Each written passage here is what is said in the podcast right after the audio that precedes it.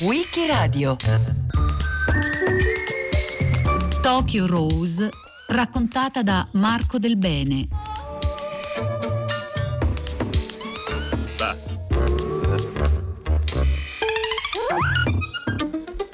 Il 19 gennaio del 1977 il presidente degli Stati Uniti Gerald Ford, all'ultimo giorno del suo mandato, concede la grazia, o meglio il perdono presidenziale, a una signora di 61 anni di origine giapponese che vive modestamente in semi-anonimato a Chicago, Aiva Ikuko Toguri d'Achino.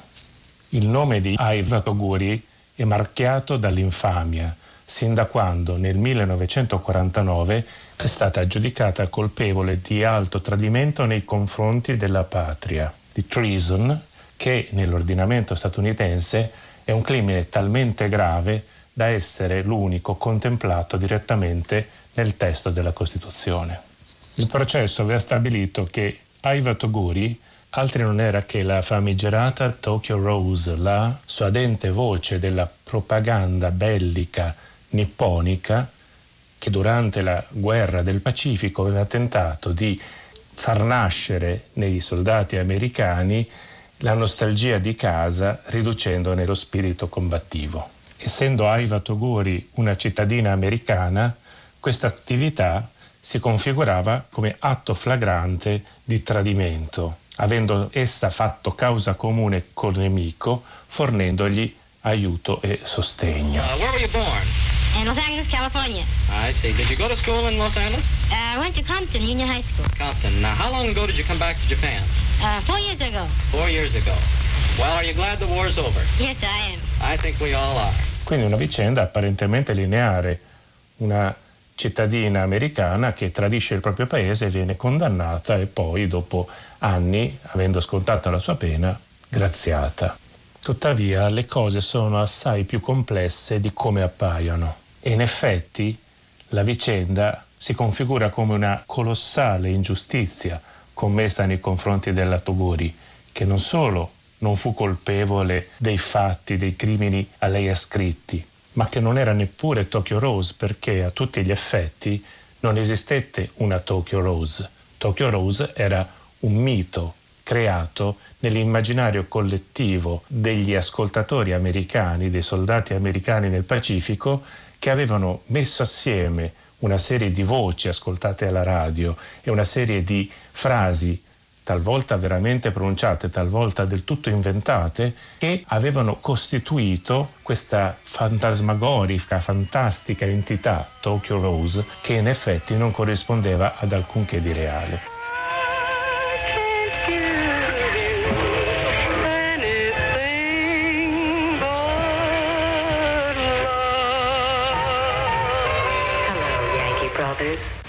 Is your Japanese sister, the voice of truth.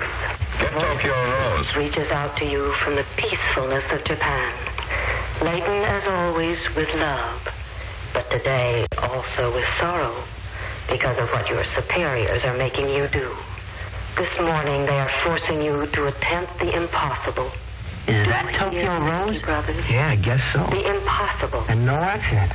For it is impossible for you to dislodge our forces on Iwo Jima. Iwo Jima? why on this She's got the straight morning, dope. I am filled with sadness for you because of the thousands of Japanese soldiers safe in caves and pillboxes your bombs and shells can't touch.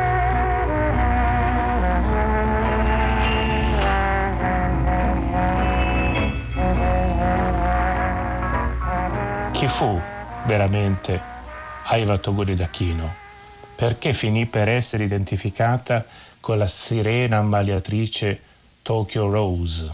E quale fu la incredibile concatenazione di eventi che portò questa ragazza mh, certamente spigliata, intelligente, brillante, ma assolutamente normale, a diventare l'archetipo del tradimento e a diventare, suo malgrado, la più famosa giapponese della seconda guerra mondiale.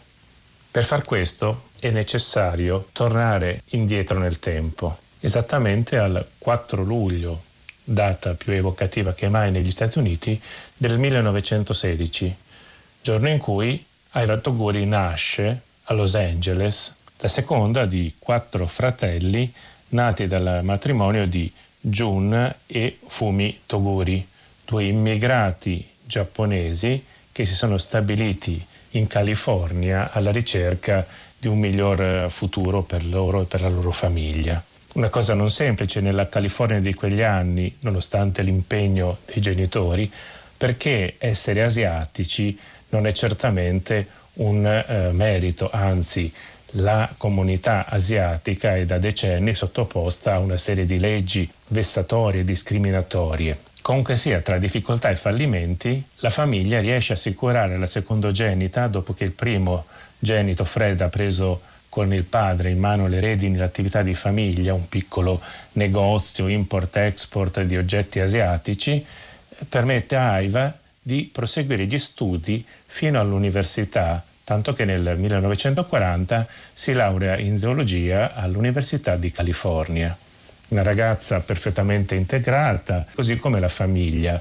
Il padre infatti non ha una particolare eh, ammirazione per il Giappone e non frequenta in modo assiduo la comunità giapponese che pure è numerosa in California.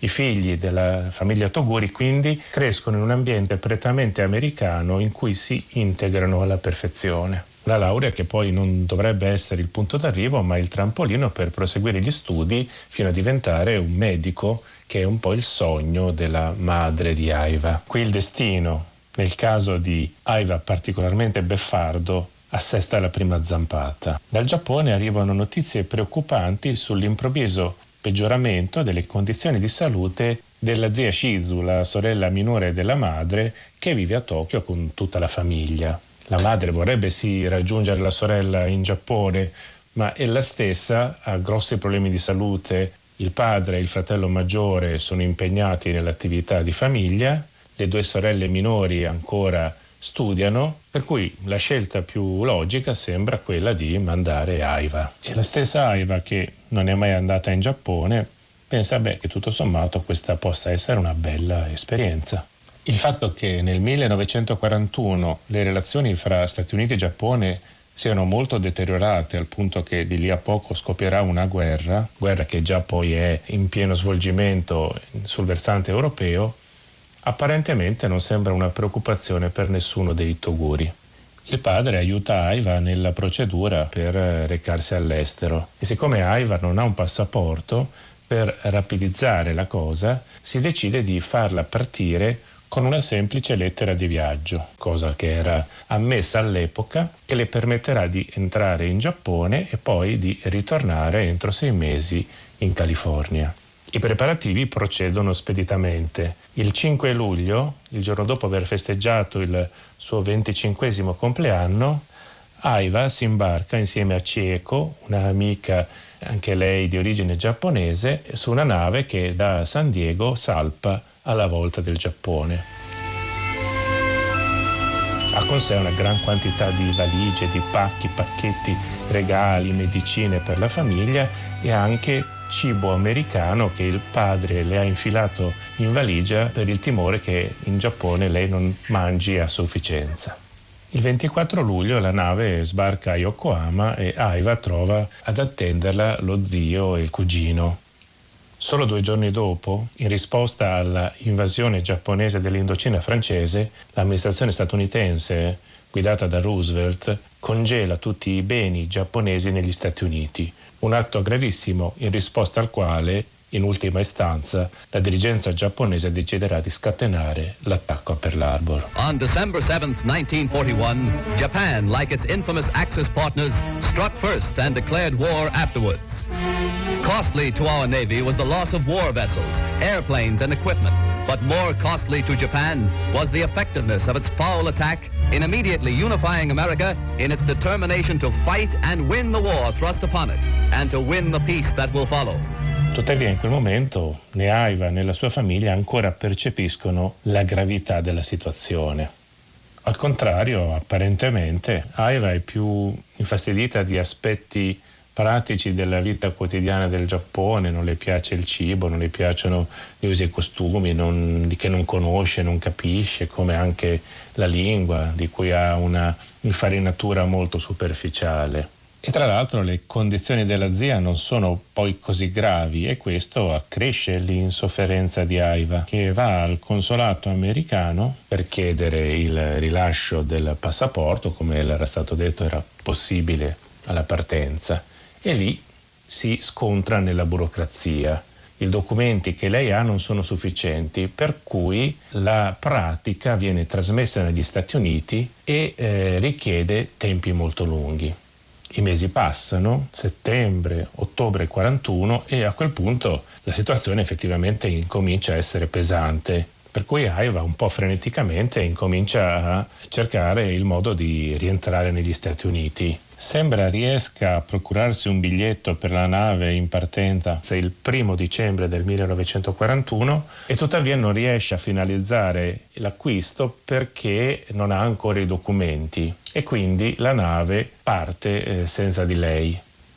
Il 7 dicembre del 1941 l'attacco a Pearl Harbor scatena eh, la guerra e a quel punto Aiva, come altri circa 10.000 americani di origine giapponese, si trova bloccata in quello che improvvisamente è diventato un paese nemico. Yesterday, December 7, 1941, a date which will live in infamy. Inizia quindi una fase particolarmente complicata per Aiva da subito la polizia la mette sotto pressione perché rinunci alla cittadinanza americana e prenda quella giapponese, ma lei caparbiamente rifiuta. E dopo una serie di interrogatori la polizia decide che Aiva non costituisce un pericolo, quindi viene lasciata libera, ma resta una americana in territorio nemico. Non riceve le tessere annonarie per le razioni di cibo, fa fatica a trovare un lavoro, per un po' continua a frequentare le lezioni di lingua giapponese presso la scuola che aveva già iniziato a frequentare prima dello scoppio della guerra, poi però è costretta a abbandonare. Decide anche di lasciare la casa degli zii che sono particolarmente in imbarazzo sia per le voci del vicinato su questa nipote americana a cui anche la polizia sembra così interessata e si trova un posto in un dormitorio. Per far fronte alle spese prima fa qualche lavoretto saltuario, poi riesce a trovarne uno part-time come ascoltatrice delle trasmissioni radiofoniche in lingua inglese provenienti dagli Stati Uniti per l'agenzia di stampa unificata nazionale, la DOMEI ma questo lavoro non le basta per vivere. Risponde quindi anche a una inserzione per dattilografe per la lingua inglese per l'ente radiofonico di Stato giapponese, la NHK. Riesce quindi in qualche modo a sbarcare il lunario, anche se i tempi sono particolarmente difficili per lei. Una situazione che porta molti nippo-americani a rinunciare alla propria cittadinanza americana, ma non AIVA come abbiamo detto. Unica nota positiva in questa situazione è che, grazie al lavoro all'agenzia di stampa Domei, incontra Felipe D'Acchino, cittadino portoghese per metà giapponese, con cui intreccia un'amicizia, poi una relazione che sfocerà nel 1945, ancora in corso della guerra, nel matrimonio. L'ente radiofonico di Stato presso cui Aiva presta l'opera come dattilografa è stato nazionalizzato nel 1935. Sempre nel 1935 ha avviato le trasmissioni in onde corte per l'estero. All'inizio poche ore al giorno, che vengono sempre più espanse fino a che nel 1944, nel pieno della guerra, la programmazione consta di oltre 35 ore di programmi in quasi tutte le principali lingue del mondo. Le autorità giapponesi hanno usato la radio come strumento di propaganda prevalentemente sul fronte interno. Tuttavia, con lo scoppio della guerra del Pacifico e l'allargamento del conflitto, la propaganda nei confronti delle truppe alleate diventa una priorità e dell'esercito imperiale stesso che si fa carico della gestione di questa attività propagandistica attraverso l'ufficio per la guerra psicologica guidato dal maggiore Tsuneishi. Radio Tokyo, come sono note le trasmissioni della NHK per l'estero, incomincia a produrre programmi in cui vengono coinvolti nippo-americani e prigionieri di guerra alleati.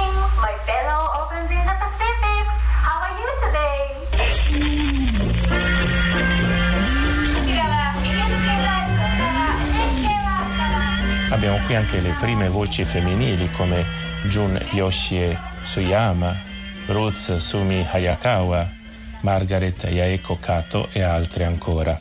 I nippo-americani però non sono generalmente degli esperti di telecomunicazioni. Nei vari campi di prigionia vengono individuati tre personaggi chiave. Il maggiore australiano Charles Hughes Correns, il capitano americano Wallace Innes e il sottotenente Norman Reyes. Correns in particolare era un professionista molto apprezzato in Australia nell'ambito radiofonico. A loro viene affidato il programma di punta Zero Hour. Nonostante le resistenze, alla fine i tre accettano di collaborare. Il programma però è più di intrattenimento e il segmento più di successo è quello affidato a Reyes che da disc jockey mette su musica di intrattenimento. Corens ricorderà come abbia tentato di depotenziare in tutti i modi il programma, sia rendendolo più di intrattenimento, sia inserendo messaggi di contropropaganda. This is the Zero Hour calling in the Pacific. And for the next 75 minutes, we're going to take you through music as you like it, sweet and hot and otherwise. News from all over the world and a thought for the day. Sometimes even two thoughts for the day. Say you wanna see me every night, but every time you see me, you wanna hold me tight. I ought to say no, let. Il maggiore Tsuneishi chiede di espandere la programmazione anche con altre voci femminili. A sorpresa Corens seleziona Aiva Toguri, che ha conosciuto proprio negli uffici dell'NHK. Aiva è totalmente priva di esperienza, con una voce rotta, gracchiante. Molti, a partire da Inns, Wallace e da Reyes, si chiedono il perché di questa scelta. Ma per Corens è la scelta migliore. La buffa voce di Aiva darà quel tono leggero al programma, togliendone qualsiasi sfumatura di tipo propagandistico. Aiva ha delle esitazioni, ma poi decide di affidarsi al maggiore Corens, che diventa una figura di riferimento molto importante per lei, e con una buona dose di incoscienza si lancia in questa nuova avventura. Greetings, everybody. This is your number one enemy, your favorite playmate, Orphan Ann of Radio Tokyo. The little sunbeam whose toast you'd like to cut. We're ready again for a vicious assault on your morale. 75 minutes of music and news for our friends, I mean our enemies in the South Pacific. Nel dicembre del 1943 Aiva Toguri fa il suo debutto nella nuova versione di Zero Hour, che dura circa un'ora e 15 minuti, va in onda dalle 18 alle 19.15 ed è diretto verso il sud-est asiatico e il Pacifico meridionale, verso le truppe americane e alleate di stanza in quel settore. Il formato è ben preciso, si apre con Strike Up the Band nella versione di Arthur Fiedler and the Boston Pops Orchestra, poi messaggi da parte dei prigionieri di guerra a quella di Currens, poi il segmento di Aiva Toguri che nel tempo incomincia a autodefinirsi Anne, Orphan Anne o Little Orphan Anne, poi notizie dal fronte americano lette da Inns, Jukebox a cura di Reyes, poi altre notizie varie e chiusura. Il programma è quindi gestito prevalentemente dai prigionieri di guerra, anche se sempre sotto una stretta supervisione giapponese. Nel tempo i prigionieri di guerra coinvolti in queste attività aumentano fino a circa 40 persone. Corens poi eh, avrà problemi di salute, un collasso, quindi dopo sei mesi circa interromperà questa sua attività. A questo punto anche Aiva cercherà di interrompere la collaborazione, ma sarà costretta a continuarla fino all'agosto del 45, fino alla vigilia della fine della guerra. Con la sconfitta inizia una nuova fase. Aiva crede che i, suoi problemi siano finiti, ha vinto il suo paese e lei presto potrà tornare a casa, ma la aspetta un destino assai diverso. Le truppe di occupazione americane incominciano ad arrivare in Giappone dalla seconda metà di agosto. Alla fine del mese arriva il generale MacArthur e poi arrivano torme di reporter alla ricerca di scoop. E i più appetiti sono un'intervista al ex premier giapponese Tojo Hideki, il generale che comandava il paese nel momento dell'attacco a Pearl Harbor, e poi la celebre Tokyo Rose. Who are supporting you and your sacrificial attempts to carry on this useless war? Think it over, Yankee brother. They do not want war. They are doing their best to let you know they are not behind you in this war. This is the voice of truth. I will be with you again tomorrow. Those of you who are left to listen. But this morning, my heart is heavy with Il problema è che Tokyo Rose non esiste. Nessuno alla radio giapponese ha mai usato questo nome e non c'è una figura chiaramente identificabile in Tokyo Rose. E qui entrano in scena altri due personaggi chiave di tutta la vicenda, due giornalisti. Clark Lee, 38 anni, e Harry Brandridge, 41enne. La loro ricerca di Tokyo Rose è frenetica, ma nessuno sa dirgli chi sia e dove sia questa Tokyo Rose. Alla fine, tra le varie annunciatrici in lingua inglese di Radio Tokyo, riescono a individuare Aiva Toguri.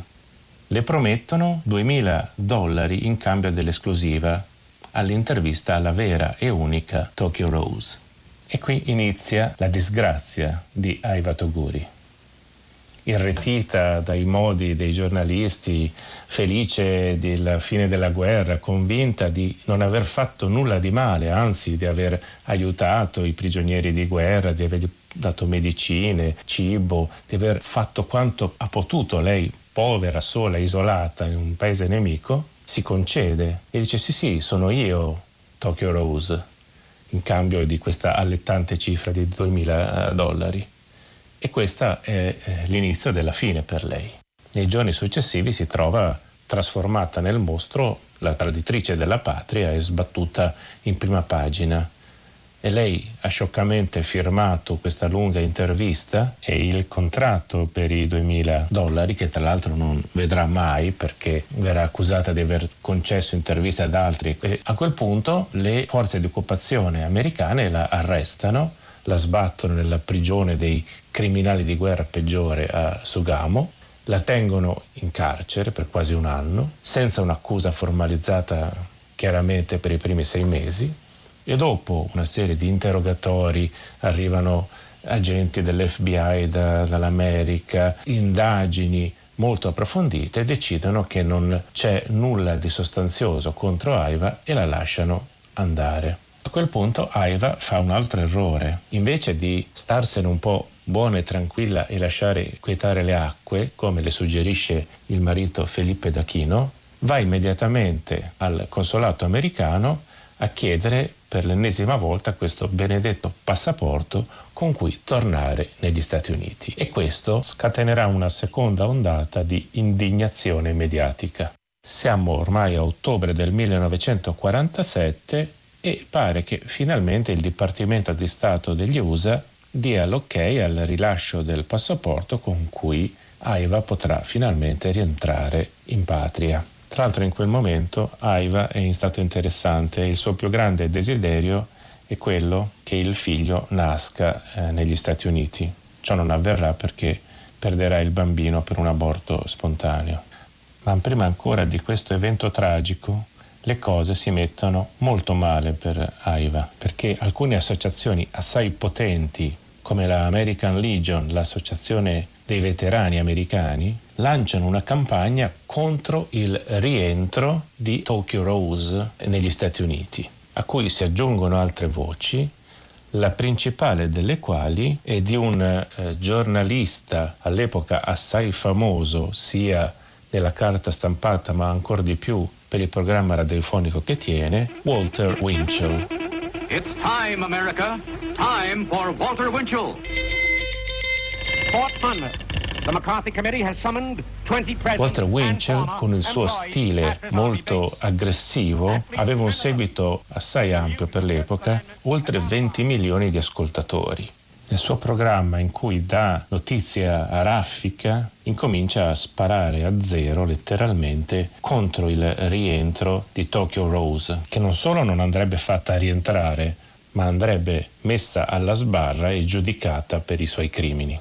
Siamo ormai nel 1948, è l'anno delle elezioni presidenziali e Truman non vuole certo mostrarsi debole nel perseguire i nemici della patria. Si avvia quindi un meccanismo perverso in cui Aiva verrà stritolata. Cavalcando l'ondata di indignazione, il procuratore generale degli Stati Uniti, Tom Clark, ordina il nuovo arresto di Aiva, che finalmente torna negli Stati Uniti, ma in manette. Tokyo Rose, whose enemy propaganda broadcasts applied laughs for Pacific GIs, American-born Eva Toguri, facing possible treason trial, questioned by a naval intelligence officer. Nella fase istruttoria e poi nel processo, tutti i diritti dell'imputata verranno calpestati. Il fatto che lei sia una donna asiatica e traditrice la rende il perfetto agnello sacrificale.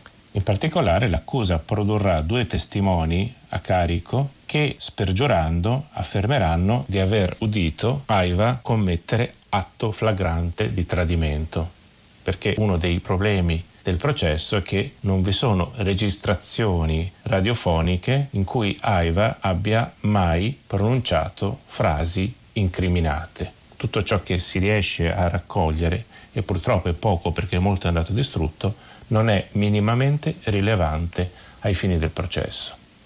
Processo che quindi è tutto basato solo su testimonianze, trascrizioni e eh, ipotesi. Nel processo accusa e giudice sembrano della stessa parte. Il sostegno della famiglia, in particolare del padre Jun, è del tutto inutile. La madre è morta nel 1942 in uno dei campi di ricollocamento, meglio dire di concentramento, in cui sono stati trasferiti tutti i cittadini americani di origine giapponese che vivevano nella costa del Pacifico degli Stati Uniti. La pena combinata è pesantissima, 10 anni e 10.000 dollari di multa, per una frase che non si sa neppure se Aiva abbia mai pronunciato, sulla perdita di navi da guerra americane nel corso della battaglia del Golfo di Leyte, perdita che non è tra l'altro mai neppure avvenuta.